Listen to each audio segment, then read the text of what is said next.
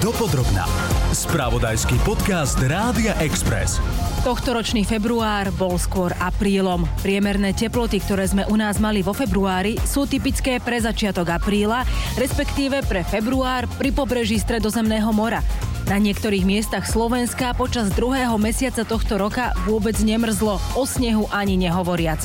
Napríklad na Bratislavskej kolibe teplomer pod nulu neklesol. O tom, prečo to tak je a ako sa prostredie otepluje, nám v tomto podcaste dopodrobna povie klimatológ Milan Lapin. Príroda sa pri takýchto teplotách prebúdza o pár týždňov skôr, kvitnú stromy a aj ovocie budeme zrejme oberať prv, než sme boli zvyknutí v minulosti. Šéf ovocinárskej únie Slovenska Marian Varga povie, ako sa bránia pred jarnými mrazmi a že najhoršie, čo po takomto oteplení môže prísť, je niekoľko dní trvajúci arktický chlad sprevádzaný silnými mrazmi. Hovorkyne regiónu Liptov Kataríny Šarafínovej som sa zaspýtala, ako mimoriadne teplý február ovplyvnil lyžovačku. Ja som Ľubica Janíková, vítajte pri počúvaní. Dopodrobná. Nadpriemerne vysoké teploty, veľmi málo snehu aj mrazivých dní. Takto sa zapíše tohtoročný február na Slovensku. Vločky padali najmä vo vysokých polohách. Na juhu skôr začali kvitnúť stromy. Február sme hodnotili spolu s klimatológom Milanom Lapinom tak február 2024 bude pravdepodobne o najmenej o 2,5 stupňa Celzia teplejšie ako doteraz najteplejší február, ktorý sme na väčšine Slovenska mali v roku 1966. Príčiny sú hlavne dve. Počas celého februára, alebo skoro počas celého februára k nám prúdil vzduch od Atlantického oceánu, teda od juhozápadu až od západu. Pričom Atlantický oceán alebo severná časť Atlantického oceánu je historicky najteplejšia od začiatku meraní. Druhou ako dôležitou príčinou je to, že v súčasnosti máme najvyššiu koncentráciu dôležitých skleníkových plynov v atmosfére, čiže zosilnil skleníkový efekt atmosféry, ktorý prispieva k celkovému oteplovaniu prízemnej vrstvy atmosféry a rok 2023 bol doteraz najteplejší, bol takmer o 1,5 stupňa Celzia teplejší ako tzv. predindustriálny normál z roku 1850-1900. Čo sa týka možno mrazov alebo snehovej pokrývky, bol ten február aj v tomto nejako výnimočný?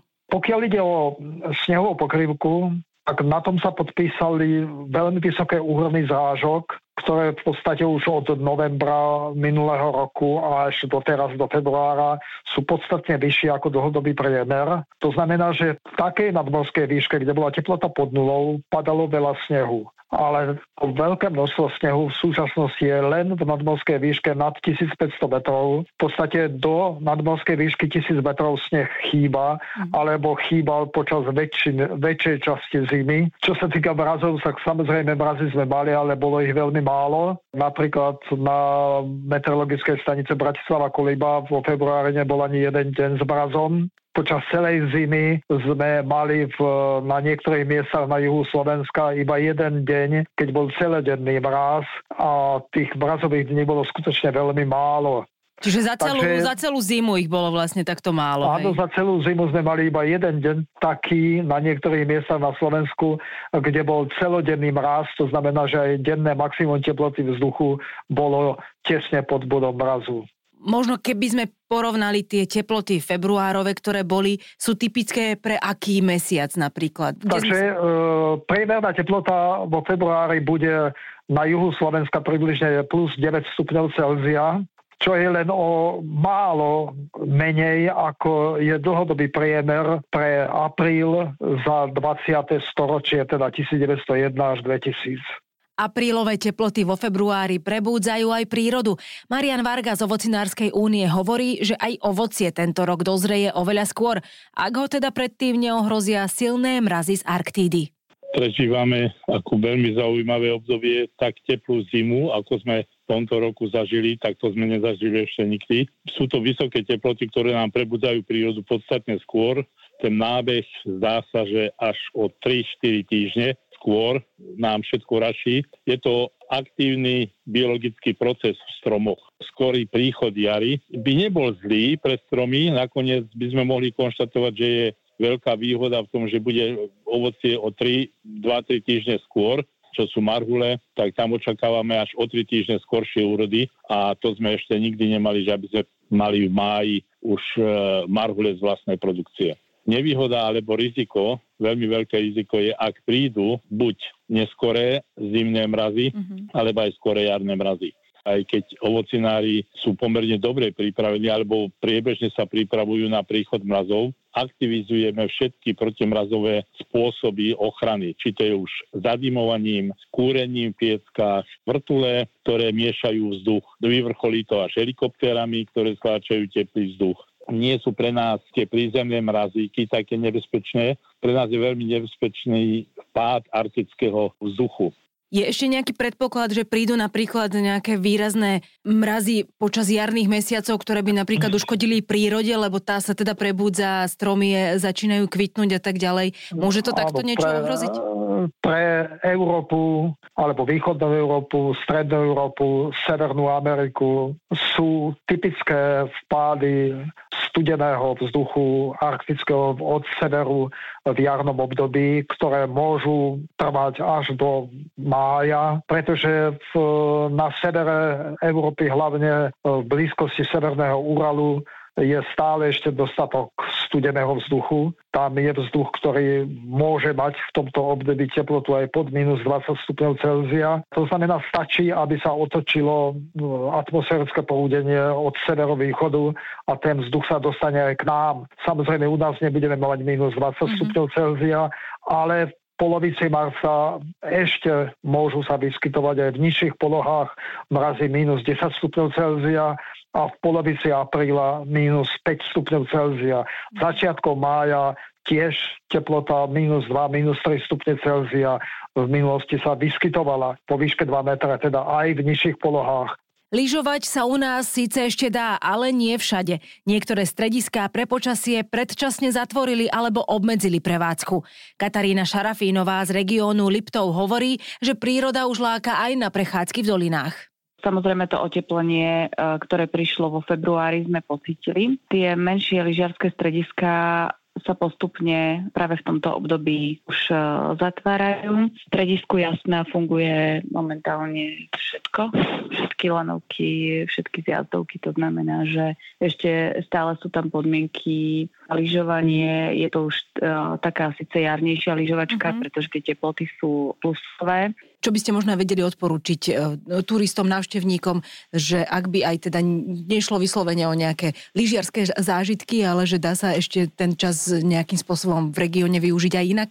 Tak ja by som ich určite ešte pozvala na ten sneh. E, samozrejme, treba sa pripraviť na to, že je to tá jarná lyžovačka, takže e, je to ťažšie. Samozrejme, je tu možnosť navštíviť vodné parky, Demenovské jaskyne, Stanišovskú jaskyňu alebo Mini Slovensko, rôzne galérie, muzea, prípadne si urobiť e, prechádzku v prírode. Tých možností je na Liptové stále dostatok ten pohyb v prírode, keď si urobíte aj nejakú turistiku v eh, dolinách, tak určite stojí za to. Dopodrobná. Tempo oteplovania planéty sa každým rokom zrýchľuje, narastajú teploty oceánov a klimatológ Milan Lapin upozorňuje na príliš vysokú koncentráciu skleníkových plynov v atmosfére. Rekordy teploty vzduchu sa postupne zvyšujú a dôvodom je hlavne to, že máme stále silnejší a silnejší skleníkový efekt atmosféry a zosilňovanie skleníkového efektu atmosféry je ovplyvnené jedine emisiou skleníkových plynov do atmosféry, ktoré sú stále vyššie a vyššie. Napriek tomu, že v Európe alebo v Európskej únii emisia skleníkových plynov klesá pomaly, uh-huh. celosvetová emisia veľmi rýchlo rastie, pretože rastie emisia v rozvojových krajinách, v Číne, v Indii, uh-huh. ale aj v niektorých ďalších krajinách. Pokiaľ nedôjde k spomaleniu alebo k zastaveniu alebo zníženiu emisie skleníkových plynov do atmosféry, musíme počítať s tým, že v budúcnosti budeme mať stále teplejšiu a teplejšiu klímu. Áno, čiže aj tie očakávania sú také, že podstate to, ako sa bude ďalej klíma vyvíjať, závisí teraz od toho, či sa podarí znížiť tieto skleníkové plyny. Samozrejme, od toho závisí, či do konca tohto storočia sa globálne oteplí len o 2,5 stupňa Celzia, alebo až o 5 stupňov Celzia. Ešte možno by sme mohli aj dodať, že e, nejde len o to, že nám bude na pocit teplejšie, hej? Že, že to ovplyvní aj niečo celkovo... celkovo... Samozrejme, tu nejde iba mm-hmm. o mhm. globálne oteplovanie, áno.